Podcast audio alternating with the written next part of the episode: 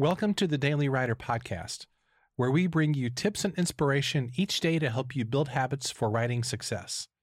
For more resources, including your free Daily Writer Starter Kit, visit dailywriterlife.com. I want you to take a moment and picture yourself as a third grader. It's May and you have two weeks of school left. The weather is warm, and all you can think about is a fun filled summer full of sprinklers, fireworks, and ice cream. Yet you sit there at your uncomfortable desk, listening to the teacher droning on and on about some subject you're not really interested in. You'd rather be anywhere but here. You know, we never quite escape this impulse of wanting to be done with school, of wanting to be done with our education. We move on to middle school, high school, and maybe college, and maybe even grad school. And with every level, we just want to be done so we can get on with our life. And this doesn't change even when you get to the doctoral level. Ask any PhD student in the middle of their dissertation, and they will likely say, I just want to be done with this thing. Well, this is the kind of attitude most people expect from formal education, where we follow somebody else's prescribed path for success.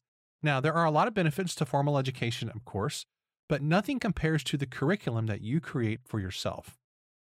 If you want to grow as a writer, you have to change your mindset about learning. Learning is a privilege, not an obligation. Learning can happen anywhere, not just in a prescribed institution. Learning is the match that lights the fire of passion and purpose, not the bucket of water that drowns it out. As Ernest Hemingway once said, we're all apprentices in a craft where no one ever becomes a master.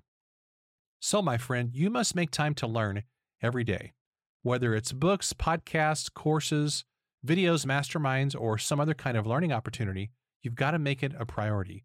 Even just a few minutes of learning every day can change the whole course of your life in just one short year. Now, you might have a master's degree, but the truth is that you never truly become a master. You're always an apprentice. So, what are you learning today? Here's today's challenge. Before you go to bed tonight, share what you have learned today with some other person, whether it's by text, email, or somebody in your family. Don't overthink it, just share. A big thanks to today's sponsor, Thumbprint Creative. You've probably heard the saying, don't judge a book by its cover. But in the book world, it's absolutely not true. People do judge the quality of a book by its cover, and in fact, the cover design is the first thing people notice about a book. That's why my graphic designer of choice is Kristi Griffith, owner of Thumbprint Creative. I've worked with Kristi for many years, and she's designed covers and interior layouts for my own books my ghostwriting clients, as well as lots of books for friends that I've sent her way. Kristi works closely with you to design a layout that perfectly captures the theme and genre of the book.